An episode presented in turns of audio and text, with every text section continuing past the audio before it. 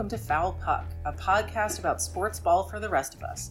Unlike other sports ball podcasts, we talk about sports without assuming you out there in listener land know everything there is to know about export compliance and federal financial regulations. Wait a minute. I think that's the wrong. I think that's Definitely my other don't know everything about that. Yeah, time to switch Uh, gears. yes, please. Let me get that. Let me extract extract that from my brain. Throw it out the window. Get into the sports thing. So it's much more pleasant than what I've been doing all day. Uh, so I'm your host this week, Rebecca. I am your hockey person. I think I don't know what day is it. Uh, March. Monday. Oh, it's March. Eternally March. Yes! No, we are finally done with fucking February. I am so into it. I know, March but I'm not- 1st. but I'm not I'm over last March. Yeah, spiritually, that's we've fair. been in March for 12 months now. Exactly. I understand that, but the 28 days of February took like eight weeks, and I'm so done with it. like, I'm so happy to see the back of February. okay, fair, fair. This Uh, is so March anyway, Redux. We get to do it better this time. Eh, uh, let's hope. um, actually, I saw phrasing. Like, of course, we've been doing this for almost a year, but I saw phrasing the other day where somebody said, "As we're entering year two. and I was like, Oh! "There's just something about it. It's not good." Anyway.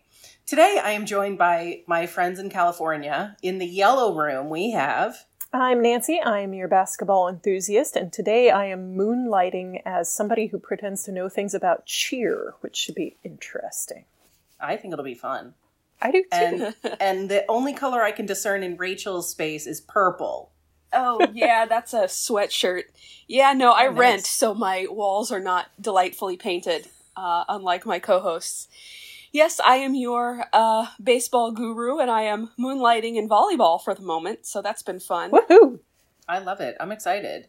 So why don't we just jump jump right into the volleyball? Rachel, you took a you took a glance at the Athletes Unlimited stuff happening that we talked about last week. Yes, the season officially started this weekend, um, and it will go for the next four weekends. It's a total of five uh, weeks.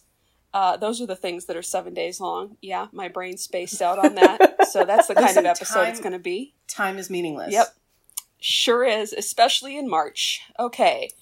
so, uh, one uh, corrections quarter I need to make. Um, softball season has already happened. Uh, I think we, uh, yeah, last week we were, or last time we recorded, we were, were talking about it as though it were not until next. But Yeah, the I thought volleyball, was. no, volleyball is actually kind of- the second sport in the list. Yeah. Huh. all I right. know, and lacrosse will be up after this. Um, so that's a little sad that I missed that, but um, it sounds like they're gonna they're planning on doing this once a year, like have this short abbreviated season. Um, Hmm. Though you know, I- I don't know. Be interesting to know um, if their plans had to. Uh, I'm sure did had to change last minute because of COVID. Mhm. Um, Mm, but uh, on that note, they're actually doing a, a fairly good job. It looks like of you know actually creating a bubble.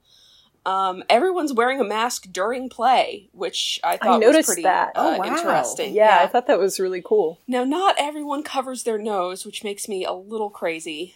Um, hmm but that's another thing altogether.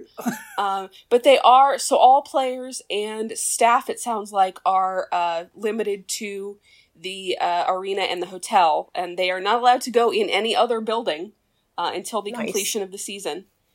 Nice. So, yeah, hopefully, um, you know that'll work out as planned and won't uh, have any knock on wood any uh, need for delay or anything like that.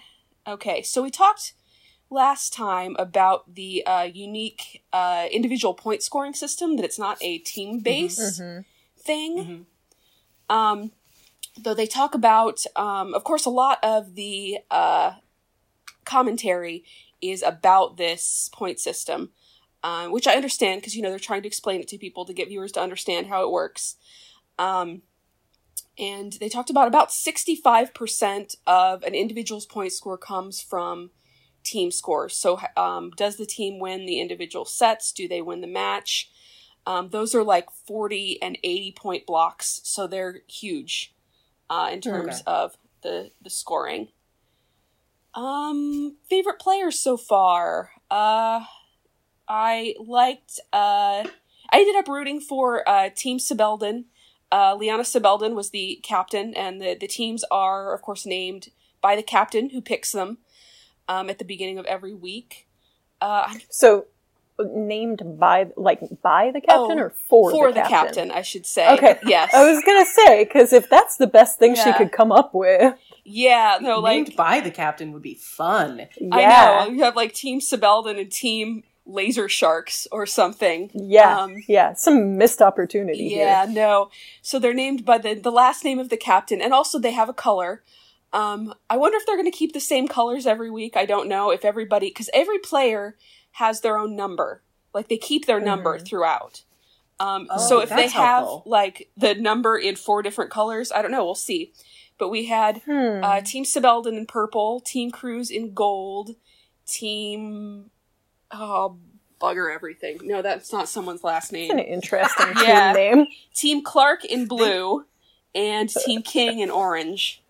Um, though the orange and the gold read very similarly on TV. Yeah, that seems like a questionable choice too. yeah, They needed a green in yeah, there. or something very striking.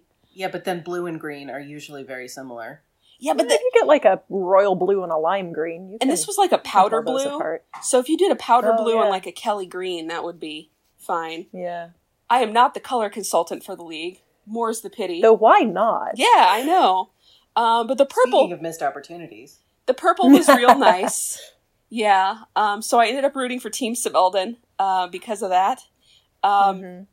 So favorite players who stood out to me so far: uh, Deja McClendon, who is on Team Sybeldon. Um, she uh, has a shaved head and just looks Nice. like completely and utterly badass. Um, and they talked Nice. about it a little bit about it later that she's, I guess, struggled with alopecia and recently decided to just Mhm. shave it all off. And of course, it looks amazing on her. Mhm. And Good um, for her. yes, Nice. and uh, she uh, i'm not sure i haven't checked the leaderboards for where everything fell there's still one more day the weekends are considered going saturday through monday so two Hmm. games on saturday two games on sunday two games on monday um, Hmm. Wait, Okay. question. yeah How do we get our own weekends to include Monday? oh boy um, i mean Because if today was still a weekend, that would be just ideal. there's a, Uh-huh, a real agreed. easy way and a real difficult way um, i haven't figured out the difficult way and the easy way is probably going to get you fired so yeah All right. I'll I'll keep working on that. But All right, uh, thank you. yeah, Keep us your posted. Spare time. yeah. I'm not sure why they did that a, a Saturday through Monday instead of a Friday through Sunday, but Well, I mean, there are, uh, uh, well, at least in hockey, there are definitely more games on Fridays than there are on Mondays. So it could have Ah. been about um, reducing competition with other sports. could be. that would make sense. Could be. Yeah. Um, and then also I liked on uh, Team Clark, uh, Ebony uh, Nwanebu. I hope I'm pronouncing that right. Uh, she has a Star Wars obsession, and they talked about her dog Nice. named Kylo. Is he a black lab? Uh, he should be. I don't remember if they said, but um, yeah. So we'll we'll keep an eye on them. Um, let's see what else. Uh, so they talked about a lot. Every player picks a charity um, that they uh, have. Uh, it kind of pops up next to their name, you know, when the, the commentators talk about them.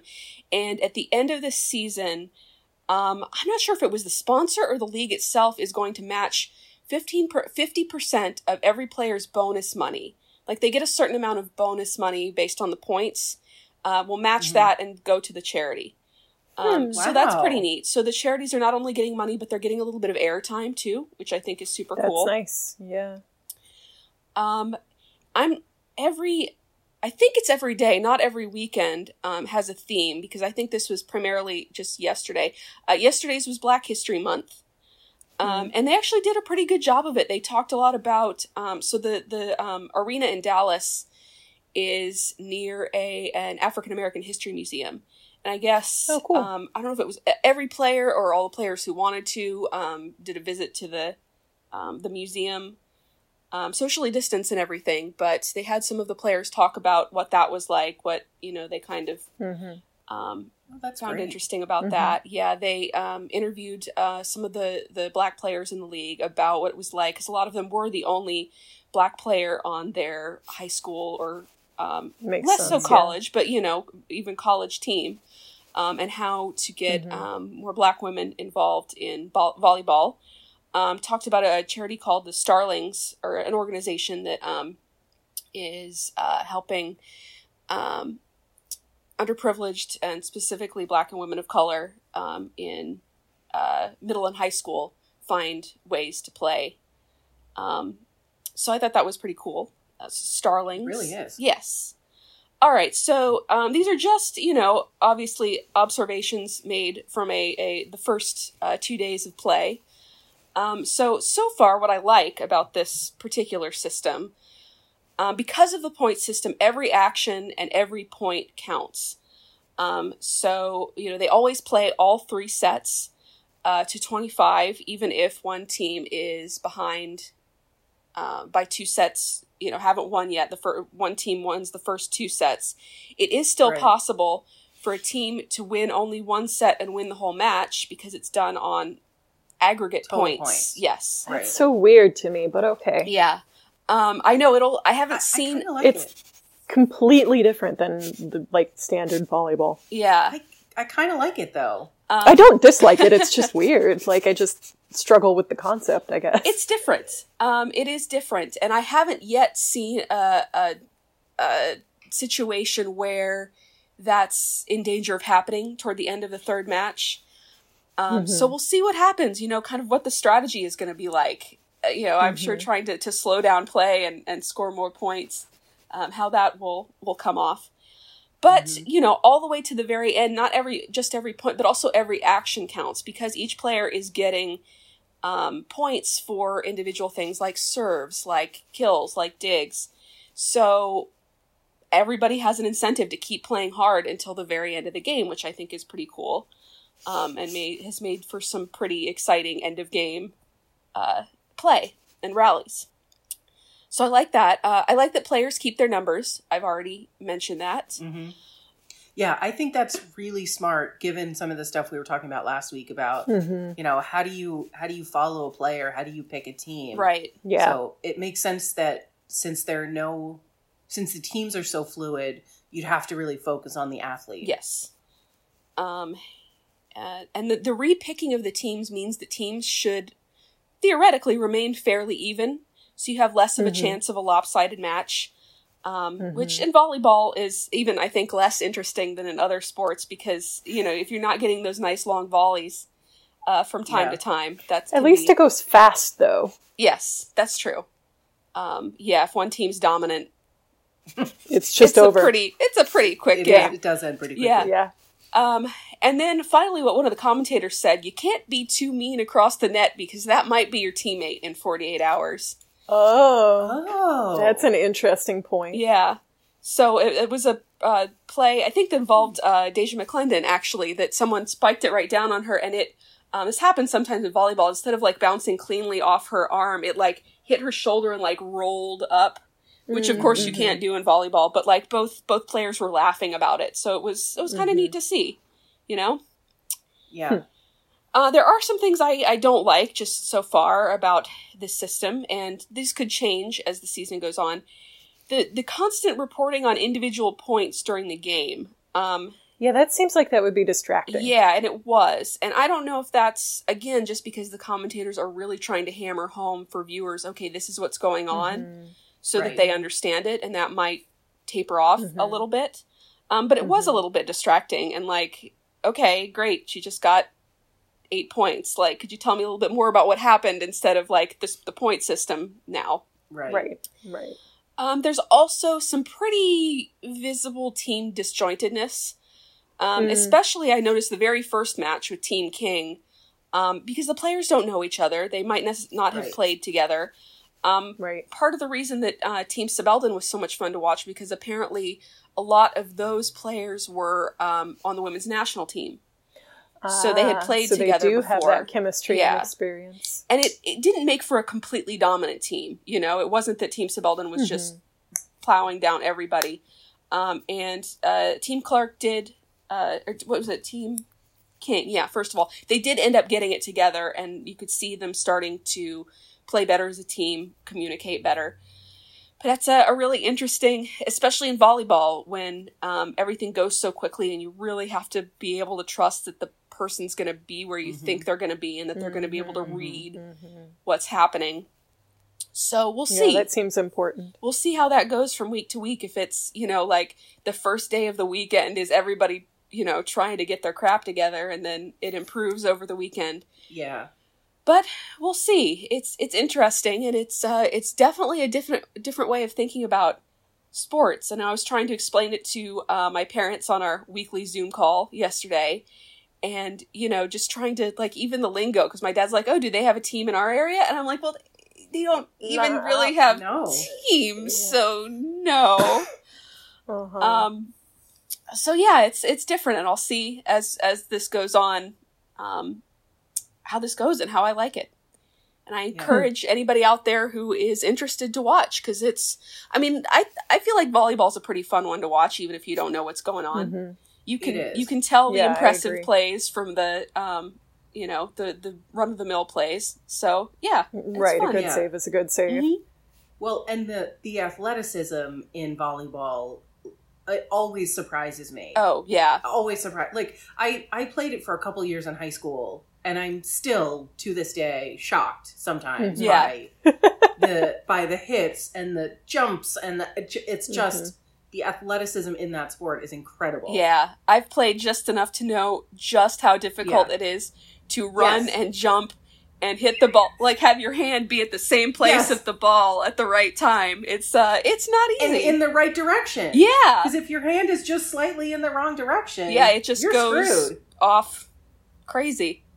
Yeah, and um, I think we'll we'll talk a little bit more about. We're going to do our our own uh, volleyball primer segment at some point, but it was interesting Mm-hmm. that the one of the commentators was talking about how um, volleyball and basketball are pulling from the same pool of athletes, and Oh. um, which I hadn't That's really true, thought about it? that. But a lot of the skills no, are very similar, um, Mhm. and that you know if I guess because right now, of course, uh, women's basketball, women's professional basketball has infinitely better infrastructure in the U.S. Mhm. Um, so Mhm. a lot of uh, you know volleyball programs are kind of frustrated that they're losing a lot of really good players to basketball. Mhm. Mhm. Interesting. Yeah, Interesting. Yeah, that- I definitely want to watch more or watch some. me- I didn't watch any. Sorry, I'm Thank just gonna keep taking talking over Yeah, you, stop. Nancy. Quit, Rebecca. no, that's fine. It's what I've been doing in my Zoom meetings all morning, so to be expected. All I was going to say was a useless thing about how I always find it interesting how like people who are athletic in one area often tend to be athletic in another area, and there is something to like, you know, if you have a certain amount of hand-eye coordination and stamina, like you probably be okay in a lot of sports. But you think of mm-hmm. like all the professional sports players who are like, well, I got some football scholarships and I got some hockey scholarships, or like I could have gone out for baseball or basketball, but I Yeah. liked basketball a little better. And it, it must be the same thing with volleyball and basketball too. And I just had never put that together. yeah. Yeah, so the only other frustrating thing about the league is like the games aren't always on the same channel. They're not always at the same time. There seems to be like a an afternoon or well, I guess for Pacific time. So like a uh, Pacific. Did I say Pacific? You You did. did. I was kind of awesome, cute. awesome. Uh, yeah, we're trying For recording my God, this It's Pacific time. earlier on a Monday, and that's uh, pretty obvious, I think. Um, but We're all yeah, here. It's good. so one at like like two to three Pacific, uh, f- five to six Eastern, and then a later six or nine game. Mhm. Um, And this is just Saturday, Sunday, Monday. yes, correct. Okay. and um, all but eight of the games are on cable. Uh, F- FS1, FS2, CSNBC, CS, CBS, SN. Alphabet soup. Uh huh. Yep. Uh, so Okay. yeah, you got to look for it, and it's um it, the way it lists, at least on YouTube TV, is like team last name versus team last name. So it's not super easy to to see what it is. Mhm. Um, so you'll Well, you'll especially need to, if those last if those captains are changing every week. Yes, yes. Um, so check auprosports.org for the schedule and where you can find the games. That would be good because I would like to uh, to see some, but I I had forgotten to look them up, so I need to make myself a note this week to look up the schedule and what channels it'll be on and Yeah. Yeah. make a plan. Mhm. When you when you figure that out, you let me know. yeah, I, I will. I'll put it on my list. It'll be good. Well, thank you, Rachel, for that. Sure. Um, I, I appreciate the the update since we'd only kind of discovered it a week or so ago. Yeah, it's good to hear about it. I'm glad we caught it. You know, it wasn't like the last Yeah. week of volleyball season. So- Yeah, yeah. Uh, and I'm with Nancy. I definitely want to catch up on some of those. I almost said episodes. some of those games. Um, cause Same, same. Volley, volleyball really is fun to watch. it is, yeah. Um, yeah. Um, so so Nancy, you you watched some thing about sports ball. I Tell watched us a, about the thing that you watched. I watched a few things about sports ball. So, uh, so for a little while, I had been meaning to watch The Last Dance, which is a, a documentary esque thing on Netflix about the Chicago Bulls final championship season, uh, Michael Jordan's final season before his second but not final retirement. um, and you know, it, it, that season is one that I watched. That one and the one before it. I mean, to a certain for a certain value of watched. Um, I watched the championships because they were going up against the Utah Jazz, who were my team at the time. Um, yes, What year was this? this was 1998. Okay. So so it is possible that I actually remember that. It is. yeah, Yep. yeah, yeah. We were all alive. We were all teenagers. Yep. Um, and uh, I watched them with my dad and my brother because my my dad lived and still lives in Utah, and I would be there in the summer, and we would watch you know the Jazz when they made it to the championships on on the TV, and they were playing the Bulls. Which was my brother's favorite team at the time because they wore red, and he was about ninety-eight. He would have been about eight. He would have been eight. No, six. He would have been six, I guess. Uh, and red was his favorite color. Hey, we've established get it. that uh, it's an entirely useful That's uh, valid. Criteria for Yeah, picking your favorite team. Absolutely. Yeah. So he went for the Bulls. I went for the Jazz. Uh, and it was a good time. Uh, and The Last Dance is actually really interesting. I had thought it was going to be basically all about that season. Um, and that season is the focal point of it, but it actually traces the entire trajectory of Michael Jordan's career, which is actually interesting because whether or not you pay close attention to sports, if you were alive and conscious in the 90s, you are aware that Michael Jordan had a pop culture impact. Yep. like, Significant. like even I was aware and I was completely out of the pop culture loop. Well, So, yeah, and I I didn't watch basketball that I barely watch basketball now. And Right. Everyone knew Michael Jordan. Yes. Right. Yeah, it was Yeah. just a thing. He was a cultural icon. Um, so that was actually really interesting. Um, it also has a good chunk of good old Uncle Steve in it, which is delightful. He is always fun to have interviewed. Um, and it interviews everybody else too. So you get a lot of Dennis Rodman stories, which is Oh, wow. entertaining. you get you get Scottie Speaking Pippen. of people who had cultural impact, uh huh.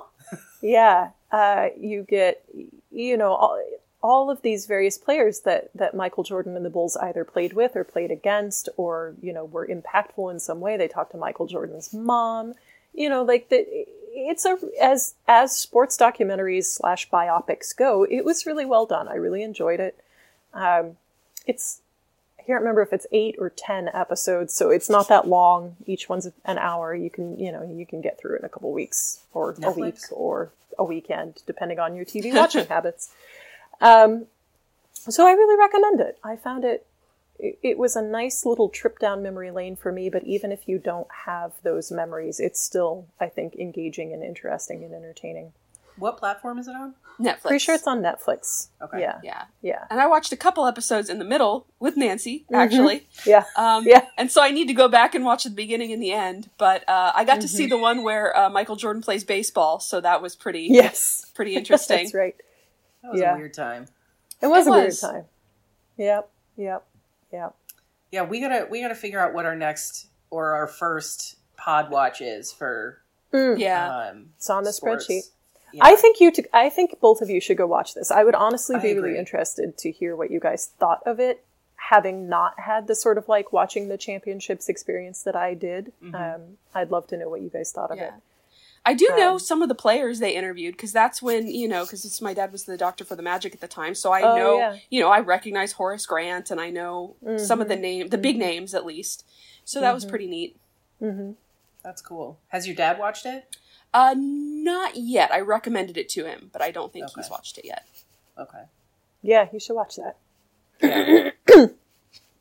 So that was one thing that I watched. Um, the other thing is that. Uh, oh, Matilda. Hi, Um, Matilda. she's upstairs. Wow, Oh my gosh. she's got that's some lungs on her. She does. Little opera singer, kitty cat.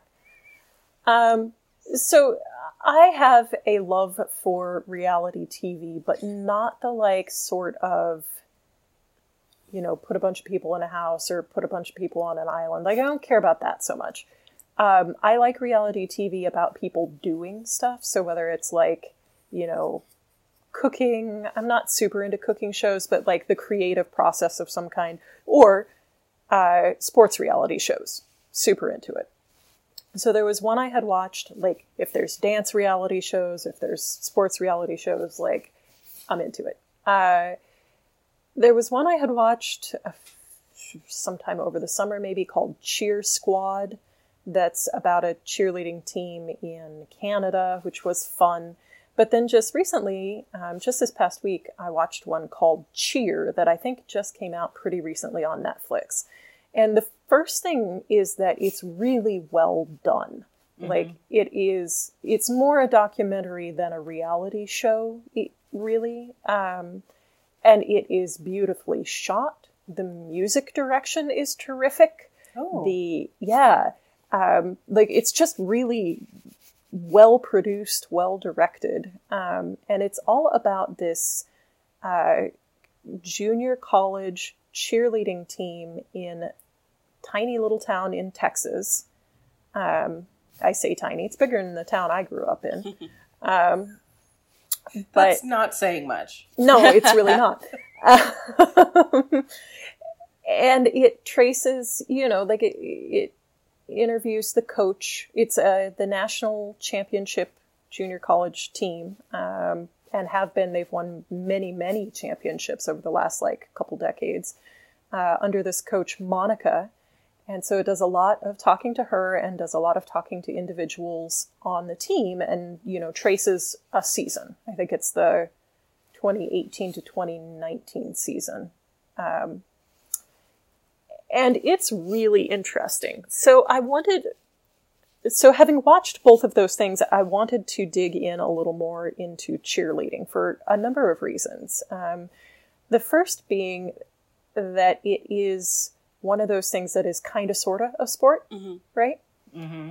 Um, and I know we've talked a little bit on here before about like our thoughts on what constitutes a sport or what does not constitute a sport and how that does or does not line up with Um, the Olympics. know, yeah the olympics and, and and other you know regulating bodies determinations of whether things are or are not sports so i just want to ask you guys before i go any further do you consider cheerleading a sport Well, I would say the cheerleading that I saw at like my high school football games, that wasn't really a sport. That's that's like you're you're doing exactly what the word says. You're Yes. leading a cheer to like get people to yell for the team. But when I've watched cheer competitions, that is a sport. That is athletic. That is gymnastics and dancing and rhythm and all of that kind of stuff. And I suspect that if you go to a school that has a really, really strong football program, they might also have a really, really strong cheerleading program. where where my analogy with my high school sports team would not work. But that's that's for me. That's that's like the level of difference. Yeah, Rachel? I would say I was thinking something similar.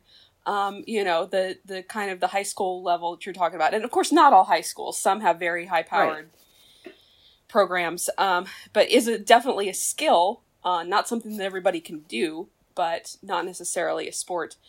Um, but yeah, the competitions are a sport in the same way that gymnastics is a sport, where it's it, you know it is in a in a sense a performance, but it's also an extremely athletic performance. Yeah, that's that's basically always been my opinion. And what we what you're touching on there is a thing that um, that I do want to talk further about, which is that there are different kinds of cheer, right? Um, so I looked up the history of this because uh, growing up where I did, I I was exposed to cheerleading because I had a small school and like you were exposed to everything because that was you know. Um, but I also had a friend who was a cheerleader, who was my little you know my little friend from like I don't know fifth grade on, um, and she was an extremely talented gymnast, um, but wanted to be a cheerleader and was a cheerleader most years. I think there was one year where where she was not, um, but was primarily a cheerleader, and in fact ended up uh, dropping gymnastics to focus on cheerleading because, given the values uh, where I grew up, one of those was more rewarded than the other. Um, and certainly, I would have, and, and I think being exposed to her and her abilities made me more open minded about cheerleading being athletic than I might otherwise have been. Um, because, of course, it's very easy in our culture, and there's a history in our culture of dismissing it as, you know, a very sort of trivial girly thing, right? You put on the short skirts, you tease your hair, and you go jump around. and it's entirely in service of a male sport. boys usually. sports. Yeah. Exactly. Right. Right. So it's very easy to dismiss, I think, especially um, if you are not familiar with it. So I, I went and looked it up. Uh, you will probably not at all be surprised to learn that this is yet another one of those areas where something started out as male only and then became female only. And as it did that, it was simultaneously devalued and hyper restricted because patriarchy. That sounds so unfamiliar, Nancy. I don't think we've seen that anywhere just- else in our I culture know, or it's history. completely unique. I can't even begin to tell you how strange this is. The, Um, the title of this episode is going to be Sarcasm Font. I'm into it. I'm into it. So, uh, it originated in America. It has primarily been an American endeavor. It's only recently spread more widely and gotten international following and recognition. And really, in fact, only in the last like 15 to 25 years that it's really become organized and competitive uh, on a wide and unified scale. Before that, there was certainly like state and regional competition stuff, but the last 15 to 25 years, it has really advanced and become much more coherent uh, in competition terms, uh, just across the various kinds of cheer.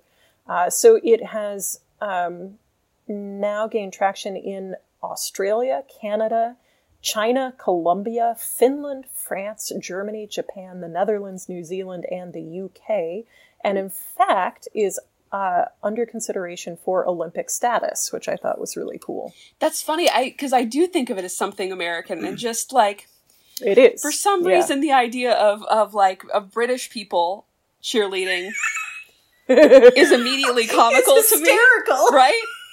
but right? they do. There, there are it now is. British cheerleaders. Yeah, Well, I mean, because also the perceptions that we have, uh, the the perception that we have of the British populace is this very prim and proper. Yeah. Mm-hmm. You know, we're not going to share too much. We're going to be very reserved and not like, okay, let's go team. Mm. I'm sorry. But so, I mean, to your point, Nancy, about about like consideration for the Olympics. Mhm. I mean, we have things like rhythmic gymnastics in the Mhm. Olympics, and believe me, I am not knocking rhythmic gymnastics. I unironically thoroughly enjoy watching rhythmic Mhm. gymnastics, Mhm. but it seems to me that cheer is About the same, like same a group version of Yeah. rhythmic gymnastics. Right. so that was one of the things that I found really interesting watching this. I guess it's a documentary, really, is what it is, more than reality TV.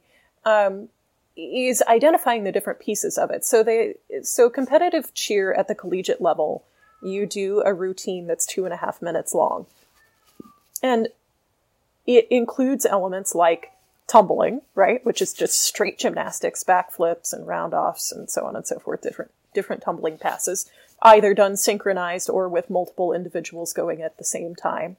Um, there's also a certain amount of dance components, like basic choreography, that have to be done, which is similar to rhythmic gymnastics. Um, and then there's stunting, right, which is sort of the unique piece uh, for ch- competitive cheer because uh, it's related to uh, circus arts, which, like, certainly, you know, when I go to acro yoga, there's there's what I do is called uh, L base yoga or partner yoga, um, but there's also what's called standing acro, which is standing acrobatics, and that's the sort of thing where you get, you know, somebody holding up another person where you know hand to hand right the Right. top person inverted and the bottom person holding them up right that's standing acrobatics and you get a lot of that in cheer but then you also get these unique stunts um, that are like where they you know have a group tossing someone and they're doing flips in the air Yeah. right Yeah. so it originally was a male sport. It arose sometime in the 1880s to 1890s. There are a couple different dates there, depending on when you want to pin it to, along with the rise of collegiate male sports, which stands to reason, right? Um, women were first allowed to participate in 1923 in Minnesota, but it was not widely accepted until the 40s when, guess what? All, the men, war. went to war. Exactly, right. Uh, after they all came back, female participation continued to grow until by the 70s it was nearly entirely female. Um, and that's when you get into some of the sort of like uh, cultural baggage, let's say, that cheerleading carries. And they talk about this in both the shows that I watched, both the Cheer Squad and this cheer documentary. So Cheer Squad is about what's called a club cheer team. So they don't they're not attached to any school. They just it's like club gymnastics, right? Like you just form a group and you go in and compete. Um, and they talk in that show a lot about how like you know oh people think we you know we're just there to cheer on the boys but we don't do that at all this is you know this activity that we do that's just us Right. It's its Um, own standalone event. Yeah. Exactly. Uh, in cheer, they are at a college, so they do still, you know, cheer at all the sports games, and they talk about how they are considered, you know, to be these representatives on campus. They are meant to be like they have grade point average requirements. They have, you know, a sort of honor code thing about what you know what you can and cannot do. Like All other of- student athletes. Right. Like other student athletes, but with the additional cultural baggage of like cheerleaders have been considered to be wholesome. Yeah, I was gonna say, is there like a morals clause in there? I don't know if there is or not. Um, they didn't really get into it, Yeah. but it is all part of that same Yeah. thing, right? Like, like like cheerleading, I think very much does have this connotation, at least in America. I don't know if it has it internationally of being, you know, the most popular girls Yes. who are all American, which often means white, right? Yes. and blonde. And blonde and very thin and very pretty and very much sort of the top of the social pecking order, right? And that can Yes. either be hated or rewarded depending on where you are in that particular social pecking order, right? Um, so neither show gets into that too much, um, but it's an aspect I think that you can't overlook. So there's different kinds of cheerleading. There's club cheer, which is you know just an extracurricular, basically. Uh, there's school cheerleading, which is often competitive, especially as you get into the higher levels, right, like high school and college. Um, and then there's uh, recreational cheerleading, which is sort of like pep club, pep rally. You know, that's much more the sort of like rah rah go team. We're here to lead the enthusiasm, uh, as opposed to doing the stunts as much. Um, so you see more of that with like little kids um, when you're getting into middle school, that sort of thing. It can still be associated with a school, but it's not as intense yet. Um, and then professional cheerleading, which is, you know, where you get like the Dallas Cowboys, right?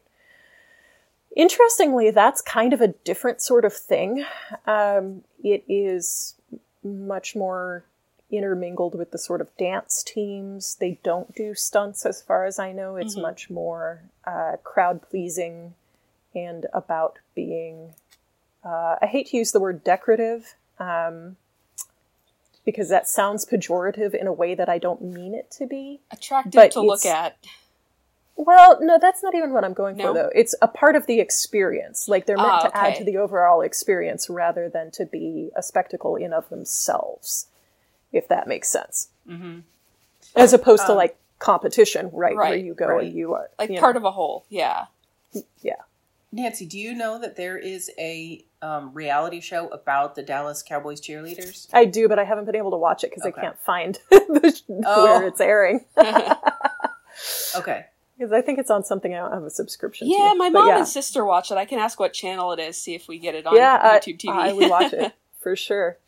Um, uh, so, uh, so the competitive cheerleading we talked about involves a lot of stunts, right? Um, and that is the main argument, as far as I can tell, for calling it a sport.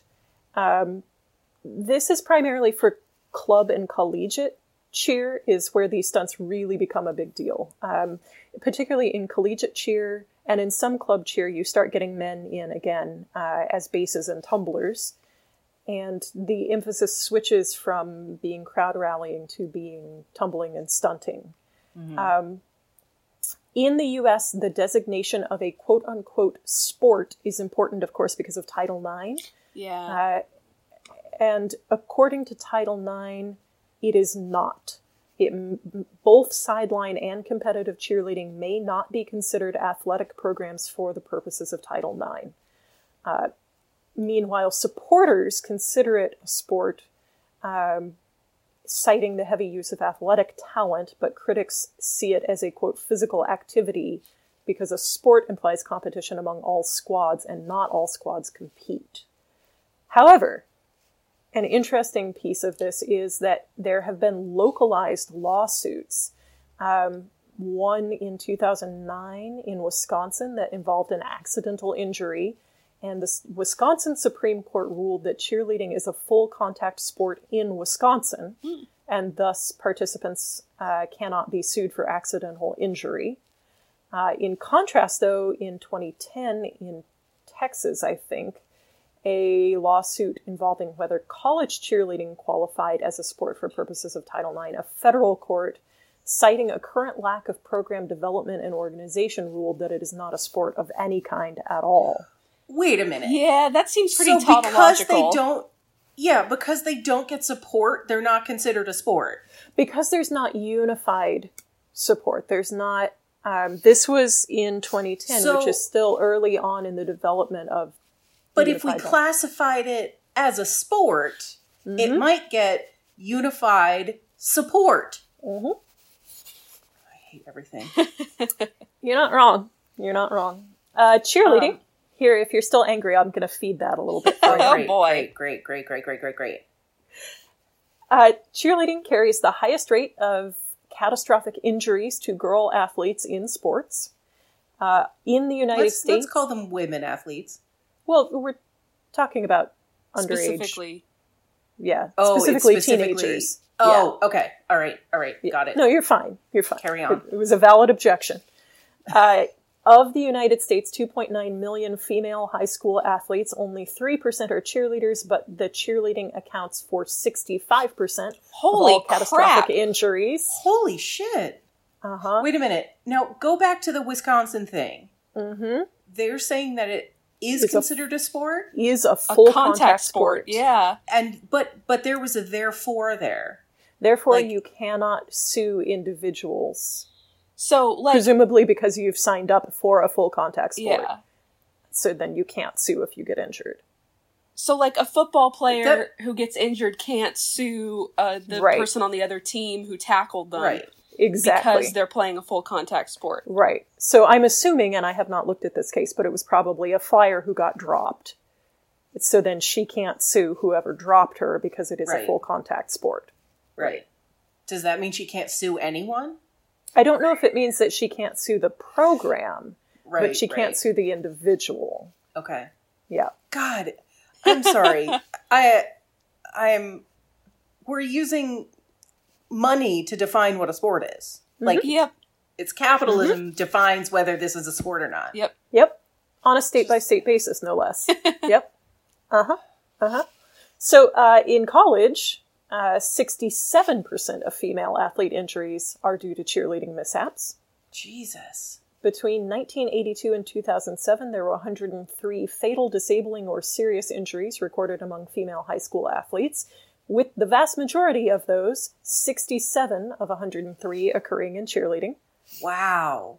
Um, so I do want to throw out there that, um, as far as I can think, and maybe I'm forgetting about something, it would be the only girls or women's full contact. I was wondering about that because it's basketball not considered.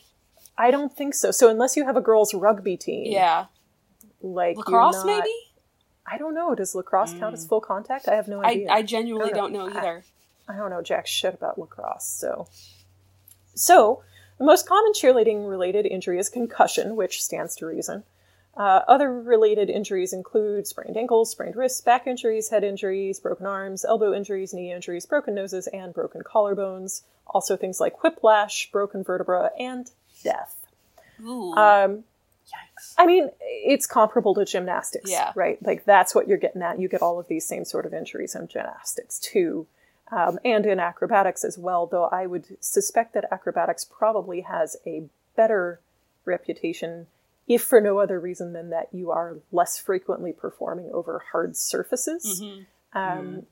Because I know, like for club cheer and stuff, you know, they're basically always practicing indoors on mats, which is not going to prevent you from snapping a bone if, the, if you get thrown and dropped, but is going to make it less terrible than if you get dropped on, you know, the cement next to the football field, right? Yeah. Like, um, in 2016, the IOC voted to grant provisional Olympic status to the sport of cheerleading and to give $25,000 per year in funds for the International Cheer Union.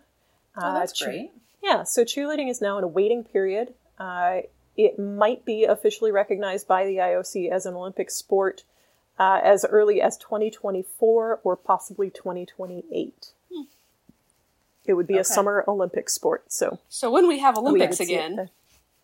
Right, right, right.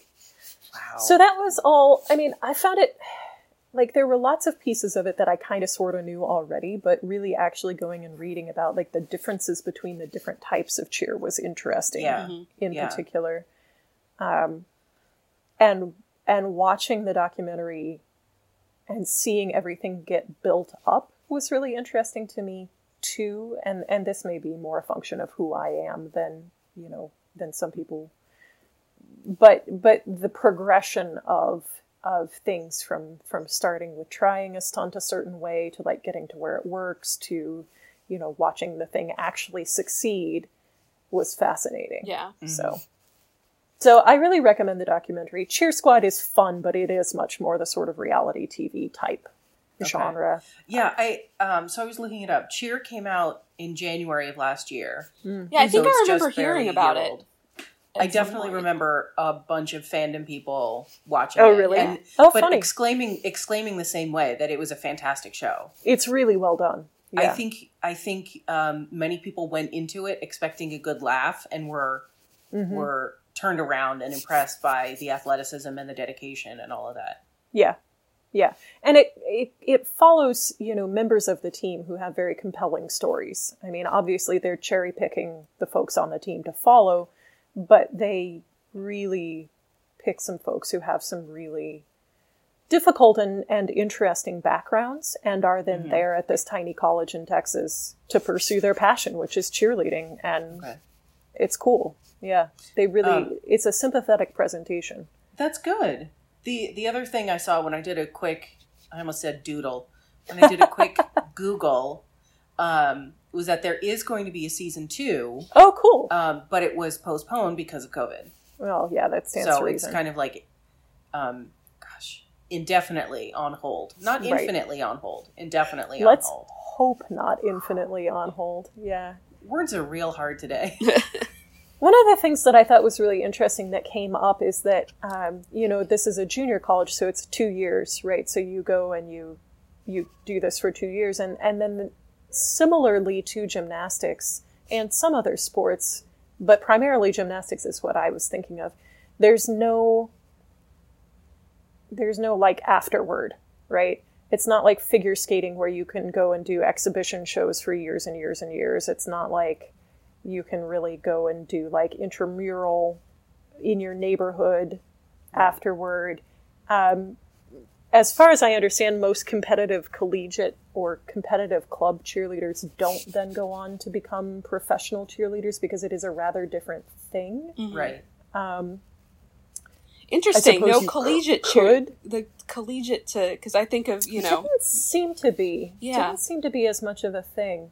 Um, now I didn't do serious research on that, so I could be wrong. But but my impression was that those tend to pull more from sort of the high school and and maybe college dance squads, gotcha. um, because it's kind of closer to that Yeah. in some ways.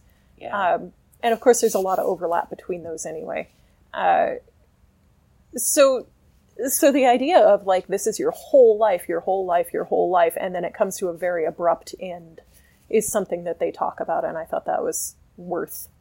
I appreciated that they went there and said, sort of like, "What do you do Yeah. after this? Yeah. You Yeah. can't, you know." Yeah, no, that's a really good point. I think I think a lot of athletes struggle with that.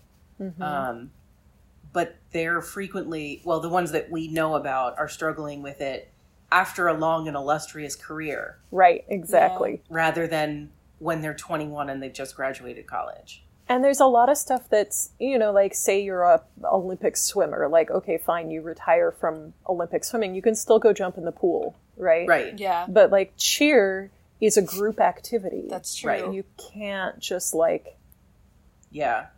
Well, and like I would be comfortable joining like a local softball league because like sure. I can hold a bat and I can I can attempt to run. I can do I can power walk to the goals. Yeah.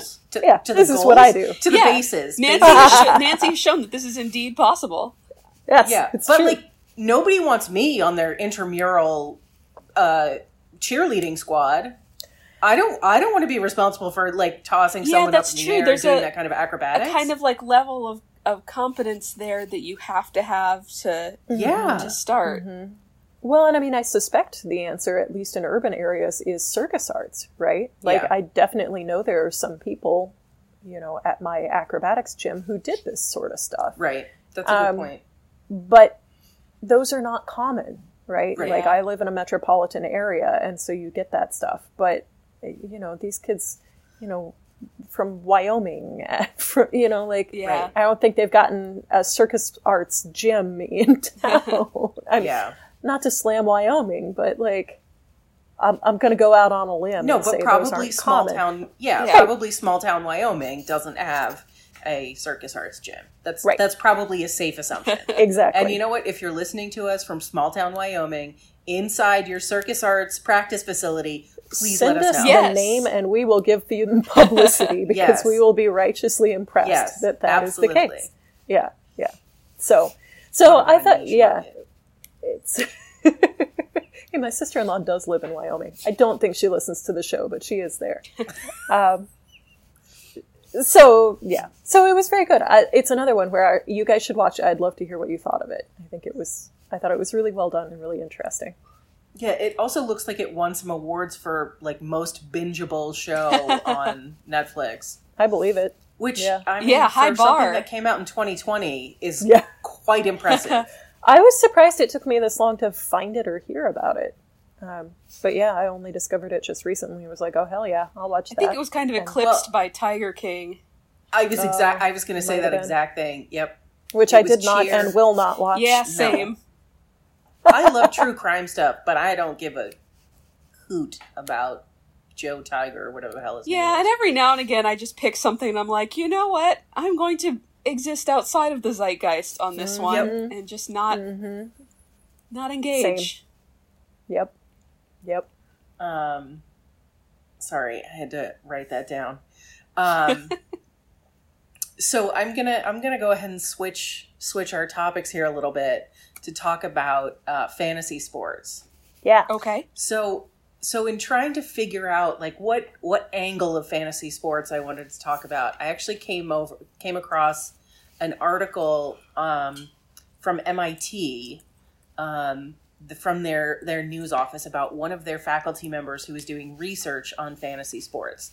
That as someone who works in research administration and is very close to faculty who are doing research, Mhm. um, uh, just hit me the right way. It was it was really interesting. So, um, so uh, I'll take a step back. So I I do participate in a fantasy hockey league. hmm I have now for probably three years. Hmm. Um, I am terrible at it. terrible. so, And- go ahead. can you step even further back and explain what fantasy sports are? yeah. Sure, sure. So in this context, fantasy hockey um, is you you build your own team um, by drafting in a specific order. So it's not just everybody goes in and grabs a handful of players. Like you have to wait your turn and then pick your next player. Um, So this is something done So in a this- You group. have you have like a roster to fill. Like an Pardon me? online group of Yes. people? Okay. Yes. And is this like a group of people you know, or did you just join one on the internet, or what did you? Um, this one is um, organized by someone I know, so I know Okay. some people on the team Mhm. and not others. Okay. Yeah. What was your question, Rachel? I don't know. Okay, never mind. But I think it was the same. Yeah, it was- We were asking the same. yeah, thing. essentially like how the, the Okay. yeah, whether it was in a group, yeah. That. Yeah. So I find I find it fun to play with people I know. Yeah, I would I would Um, say like I wouldn't have much interest in doing it just on a random group on the internet. But if somebody I know was Right. was putting something together for baseball, I might consider being bad at that. Um, you can you can play with strangers. Like you can just go sign up for a fantasy Mhm. league and be assigned to a team. Yeah, I, I Mm-hmm. See commercials fine. for that during other sports Right. ball games, so I know Right. that Yeah. is a thing that exists. Right. Um, and ours is like a $25 buy in, and whoever wins gets all the money. So, Okay. you know, it's $25 for fun, right? Mhm. Yeah. That's just like paying 25 bucks for an activity. Right. Um, and so yeah, when when your when your fantasy season, quote unquote, opens, there's a draft. Mhm. Um, and so everybody's on their own computer or their phone, whatever device they want to use, and the the system, like I we use Yahoo Fantasy, the system generates a draft order. Hmm. And so it goes in order and you pick your player and then they come off the board so nobody else can pick them Okay. and you have to get a certain number of centers, right wing, left wing, Mhm. defensemen, goalies, Mhm. etc. And then you get four players to sit on your bench. So these are the the people, quote unquote, that you are drafting are actual existing players in the That's NHL. correct. Mhm. Right. That's correct, So, yes. so this is I am building a fantasy team of current players available from the entire NHL pool. That's correct. Yes. okay. And the reason you're using existing players playing right now is because the way you win or lose fantasy is by your players' performance. Mm, okay. So, for example, I should not use my phone for this because I'm using that for recording.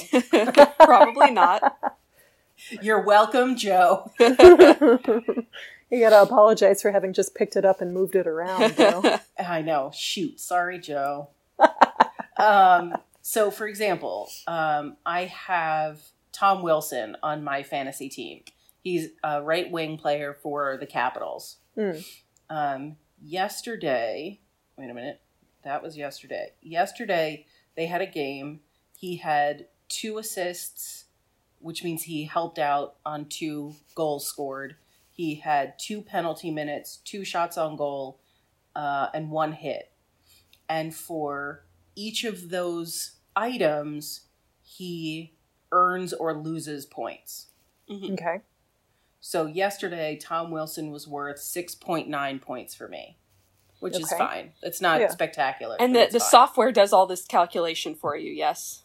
That's, That's correct. good. Yes. Yes. yes. It is not left up to us. And it is, it can be kind of confusing because, like, a goal is worth five points, an assist is worth three, a penalty penalty minutes are worth minus 0.25 um, points. Wow. Uh, when you win a face off, it's 0.2 points. When you lose a face off, it's minus 0.2.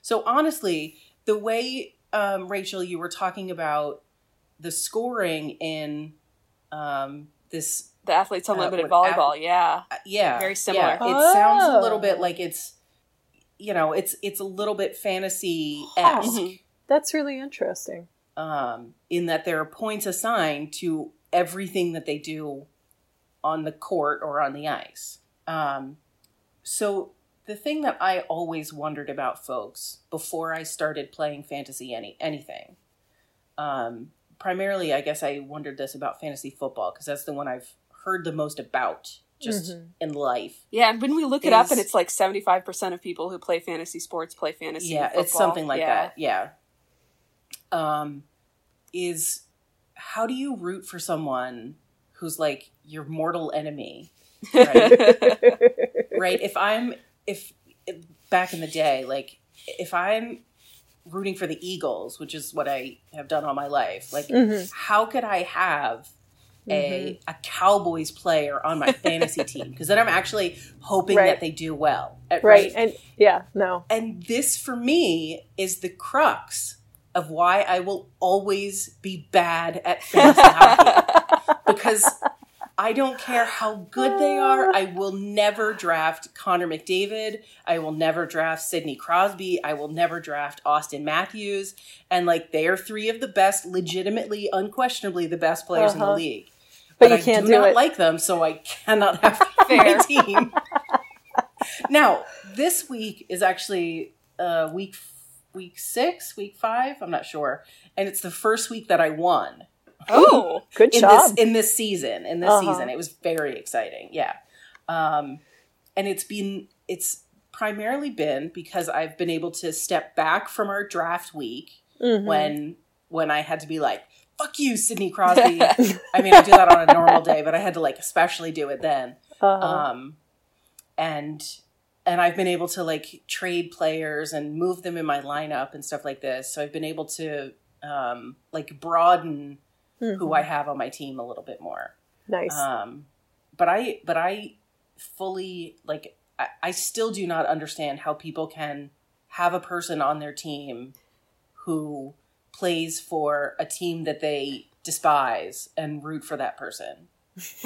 I, di- I just I just don't know how people do it, and it's probably like a me like a fandom thing again. Uh, Yeah. Um, but I, I can't I can't divorce my feelings for the player. Yeah. No, that's. I don't think that I'd be able to either. yeah, it would be tough. Yeah, Yeah. Though, I mean, I suppose if you liked uh, the player and didn't know anything personally bad about them, you could think, like, this person is fine when divorced from their team and on my team. Like, this person is no I mean- longer a fill in the blank Boston know or LA anything- team. I don't know anything bad about Connor McDavid. Like I don't I don't have anything personally But he does against him. Bad things against your team. I mean, kind of, but Well, like but the Caps and the Flyers rarely play the Oilers. mhm. Um, the Avs And and, not at all this year. them. Yes, and not at all this year. um, but I don't. I don't actually feel like he's particularly tormented our team. I Mhm. just find him so goddamn boring. he's just such a nothing human. Like his interviews, there's no personality. It's just and I can't deal with it. this sounds like it might even be a separate issue. yep. I mean, like, uh, so that's that's the that's the like personal impact that I come Gotcha. at this yeah. come at Yeah. this this Yeah. game. Uh-huh. Um, but what I was finding in this article, this MIT article, um, was they were so this researcher at MIT, Anette Peko Hosoi, Um, she, at least at the time, was an associate dean of engineering at MIT. She was basically asked by FanDuel um, to do a um, review of how fantasy sports were structured.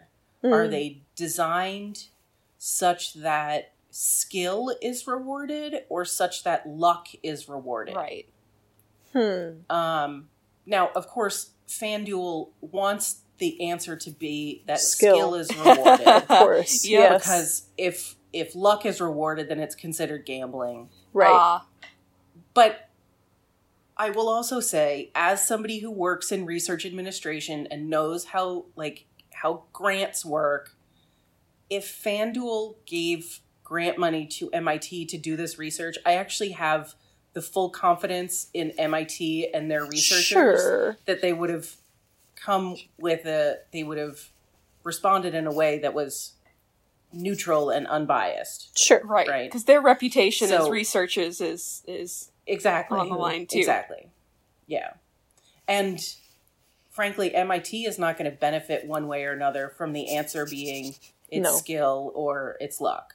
Right. So, um, so the the answer is it tends to um, incentivize skill and reward skill rather than Hmm. luck. hmm. Interesting. Um, So divorce yourself from those feelings, Rebecca. oh, I know that. Oh, I I'm fully aware of that. I'm fully aware, and and actually, I would say, um, you know, if if I were going to fully divorce myself of that, I would hit that auto draft button, ah. and I would not even Oh. participate in the draft, and I would let the computer draft for me. Oh, you can do that? That seems like Yes. It seems so lame. Yeah, though. I know. Well, Like, why?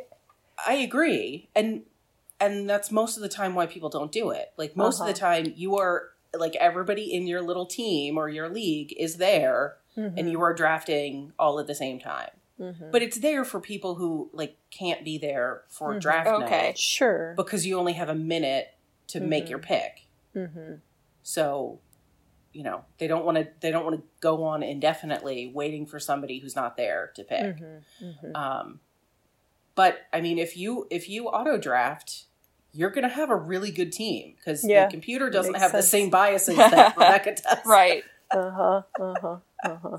Would have drafted Connor McDavid right at the top. Uh, probably. No, this year I would have gotten Nate MacKinnon, who I Mm. actually would You have like drafted him. anyway. But Yeah. yeah. I do, I do. Um, actually, it was it was kind of funny. After the third round of the draft this year, I realized I had drafted. I was basically starting to put together the Colorado Avalanche. I had Gabe Landeskog, Mikko Rantanen, and Cale Makar. That's my Uh-huh. problem is that if I did it for baseball, it would be a combination of Marlins and A's, and that would be it. Yep. But that's fantasy. I mean, so like, why not? and Rachel, you know what?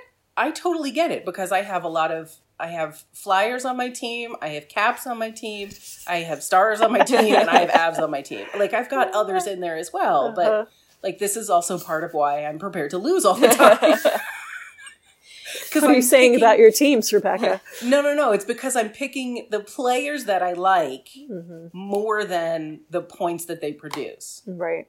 Yeah, it's interesting too because it really does require a certain amount of knowledge of teams other than your own. So like I don't think I could do it in hockey, but I could do basketball. Like that I know enough other players that it would be a reasonable So thing. it it does and it doesn't because when you look at the the players, you get Mhm. objective numbers for them. So Mm, like okay. if I'm if I'm going to trade a player, right, Mhm. because they're injured or something like that, or because they're Mhm. just not performing.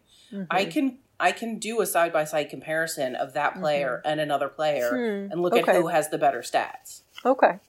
Um, you know, when picking players, you can sort them by number of goals, time on Mhm. ice, whatever it is. Mhm. Um, Yeah, that So- actually might be a way to like learn more about Mhm. players on other teams. It could be, yeah, yeah. Um, now the the the the really fun thing that I'm sure is not, I know is not actually related at all, but feels related. um, and Brittany and I talk about this all the time. All right, who am I going to take off my bench because I Mhm. want them to play on my fantasy team this week? And then in real life, am I prepared for them to have a slump week? Mm-hmm. or like um, there was a week where all my defensemen needed to be replaced because they were just not not performing and so i traded them for two new defensemen and that week the two new defensemen i brought in were both injured No, no. and i'm like on but you know then again maybe this is the reason i should draft sidney crosby and jack eichel and Mm-hmm. Mm-hmm. There's an argument to be made there, I think. yeah Yeah. except i still can't do it i can't it, just even thinking about it makes me icky Oh, poor Rebecca.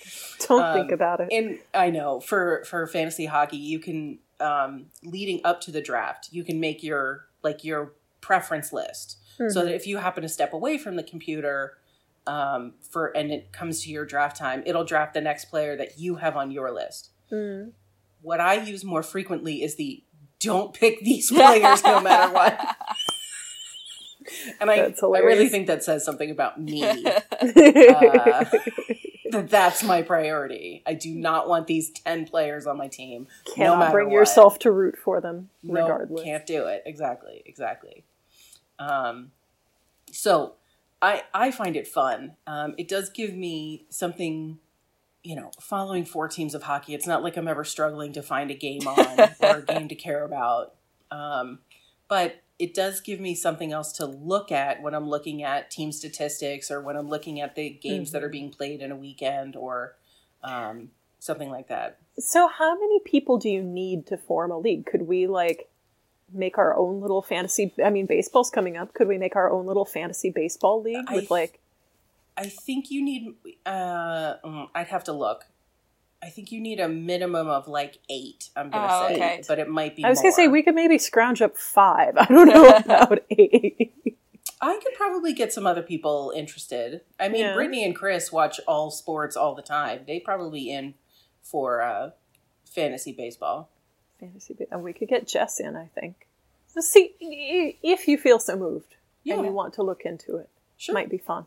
Yeah, yeah, it would be fun, and I think you're right, Rachel. I think it's probably a good way to learn a little bit about um, other sports. I mean, at the very least, it's certainly a way to get invested in the other sports. Um, and you know what? There is fantasy everything. oh, I'm Yeah. sure. In prior years, I've done fantasy cycling for the Tour de France. Nice. There nice. is fantasy bass fishing. So, like, you imagine it, it exists. Gonna have to That's tell my dad about Yeah. that one. Yeah, Yeah. you do. Yeah. That's What they wonderful. need is some kind of weighted point system that allows people to compete like between sports. Ooh. Mm, Wait, that'd be Joe. fun. Joe, cut that out. This is our million dollar idea. yes, we'll just figure out how to crunch all the numbers. right. So, we need a statistician and a programmer I know. I know those. I know a Okay, couple people who are real good at that. We got to All work right. on this. Yeah. Okay. Okay. I mean, if you want to join us, just email us at foulpuckpodcast at gmail.com. Uh, and then with so- the proceeds, we'll buy our own sports teams. yes. Sounds good. Yes, I love it. Okay, Great. Cool. Perfect. Ready to be a guru. I love it. Um, so that's that's my update for you on fantasy sports. I suspect we'll get into it a little bit more if we do start our own. It'd be super fun. I think we totally should. Yeah. I think it would be fun. Yeah, Yeah. yeah. All right. Uh, so now I'm going to turn it over to Rachel Okay. for uh, our segment on the Negro Leagues. Well, we actually have a good transition there, uh, talking about statistics, because today I'm going to tell you about seam heads. I'm sorry. What? Seam Yeah. heads. All right. Sure. Okay, so we talked about the fact that the Negro Leagues, or rather a certain segment of the Negro Leagues, are not uh, are not considered major leagues, or haven't been in the past, hmm which should eventually result in an integration of the almighty baseball stats into one large database. hmm Baseball fans, or at least some of them, are obsessed with numbers, and with using those numbers to tell which baseball man is the best baseball man.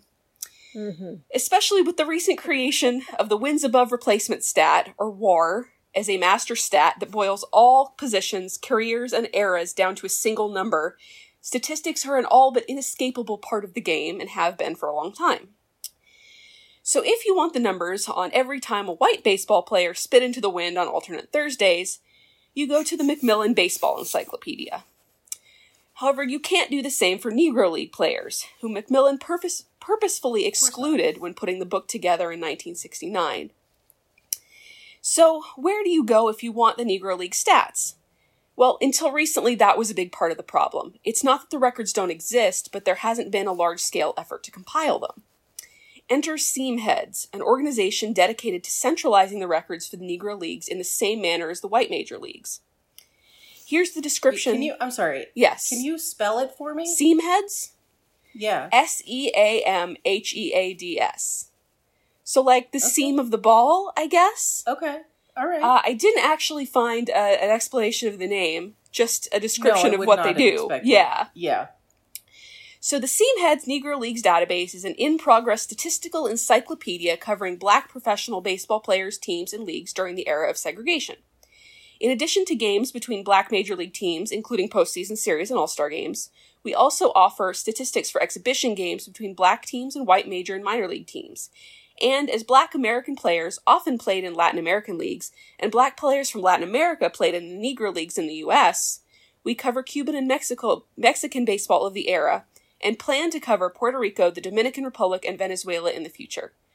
Currently, we have at least some data for every season in the United States from 1886 through 1948, as well as more than 20 Cuban seasons. And it goes on and on. Um, so you can see the sheer amount of data that they're dealing with here. Um, and it goes on to say our database, with the exception of the Mexican League statistics, is built from the game level up using box scores, newspaper articles, and score sheets. That means they do not make use of published year end statistics or standings. Everything's verified from contemporary accounts of individual games. That's so much work. Yeah. So, one of the best sources for seamheads is the wealth of black newspapers from the segregation era. And while it's true that the system for recording Negro League statistics wasn't nearly as robust as those for white leagues, these records do in fact exist. Uh, Gary Ashwell, who's the lead re- Ashwill, excuse me, the lead researcher for Seamheads, said the biggest myth of them all is that the history of Negro League baseball is nothing but blurry, hard to read, hard to substantiate legends and tall tales. And elsewhere, Ashwell says the color line in baseball is also probably the most profound case of historical injustice in the history of modern sports. And the injustice most definitely includes the failure to properly record both the identities and the achievements of thousands of professional ball players. Mm-hmm. Although less money and less media infrastructure means that Negro League records are sometimes harder to find, they are out there, and more are being discovered and input into the database at all time, all the time. And that's why the numbers might never be static for Negro Leaguers the way they are for white leagues. That might be a hard pill to swallow for hardcore stat heads who want to boil past performance down to a single number or set of numbers. However, it's also a good reminder that baseball statistics are some of the most important bullshit this sport has to offer.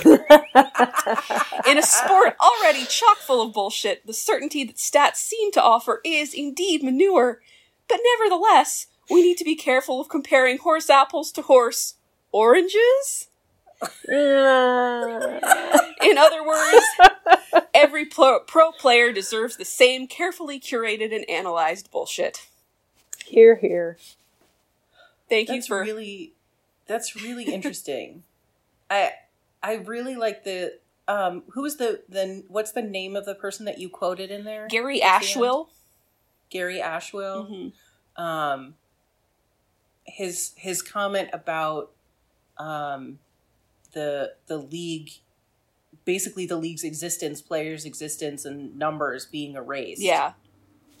um, I feel like that's a very stark example of what many of us are learning right now about Black history in general. hmm Mm-hmm. That it's just been erased by the white people telling history. Mm-hmm. Yeah. Um, and so I, I just I really like the way he he phrased that, or that you paraphrased him. No, that was a Uh, direct quote I- from him because I liked it so much. Yeah, the injustice most Um. definitely includes the failure to properly record both the identities and the achievements of thousands of professional ball players. Yeah, Mm-hmm. yeah. I I I like that. That's like, I, I don't want to be cliche, but that's like food for thought. yeah. Well, thanks for sharing that, Rachel. no problem. That's I, I really like that you're doing these segments. I find them I find them very interesting, and I think it's kind of the least we can do to, um, you know, fix some of that erasure. Well, good. I'm glad that someone else is finding them interesting because I'm learning a lot. Yeah, No, I think it's really interesting. yeah, It's certainly not something I would otherwise come across because I don't do any reading about baseball or any research about it. So it's really helpful. Yeah, Yeah, and it's yeah. it's also kind of a unique circumstance, I think, because you know I generalization here, and I don't know, you know, if history backs this up, but like the Negro Leagues is one of the most structured sports leagues for African Americans, you know, in any sport. Um, Mhm. That you know, I'm sure most, if not all, were historically segregated, and you know, here in the Negro Leagues, we have this opportunity to to look at this structure and um, to dive into the records here. So I think it's pretty cool.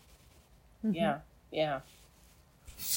Well, thank you for doing that, um, and thank you all for joining us. Um, I'm gonna prompt myself to tell you where you can find us on the internet. Uh, you can email us at foulpuckpodcast at gmail.com and at Instagram at foulpuckpodcast, Twitter at foulpuckpod, and our website is foulpuckpodcast.net. Um, and thank you again to my co-hosts Rachel and Nancy. Yes, I would like to thank Joe for doing our editing, perhaps particularly in this episode. We'll see. and I would like to thank Kevin MacLeod at Incompetech.com for our music. And I would like to encourage all of our listeners to go and give us a five star rating on the uh, podcast vehicle of your choice. I noticed we now have, I believe, four five star ratings on iTunes now. I know. Oh, I should probably Um, rate and review us. Yeah, yeah, that'd be good. yeah, we only have one review, so uh, more reviews would be nice, uh, particularly the nice ones. But the other important piece is if you don't go rate and review, which you should, but if you haven't gotten around to it yet, tell your friends, uh, spread the word, uh, share share our SoundCloud link, or share our website, or share our funny little tweets uh, with your friends, because there are more people out there who might enjoy some sports ball every now and Uh, then. There's at least three other people who would enjoy this. It's Yeah. true. It's really true. So find Yeah. those three people. Exactly. This is your quest. Well, thank you all for joining us. And once again, I'm Rebecca. We're I, playing chicken here, I have been Rachel. and I continue to be Nancy. And we'll tech, uh, we'll catch you next time. Thanks.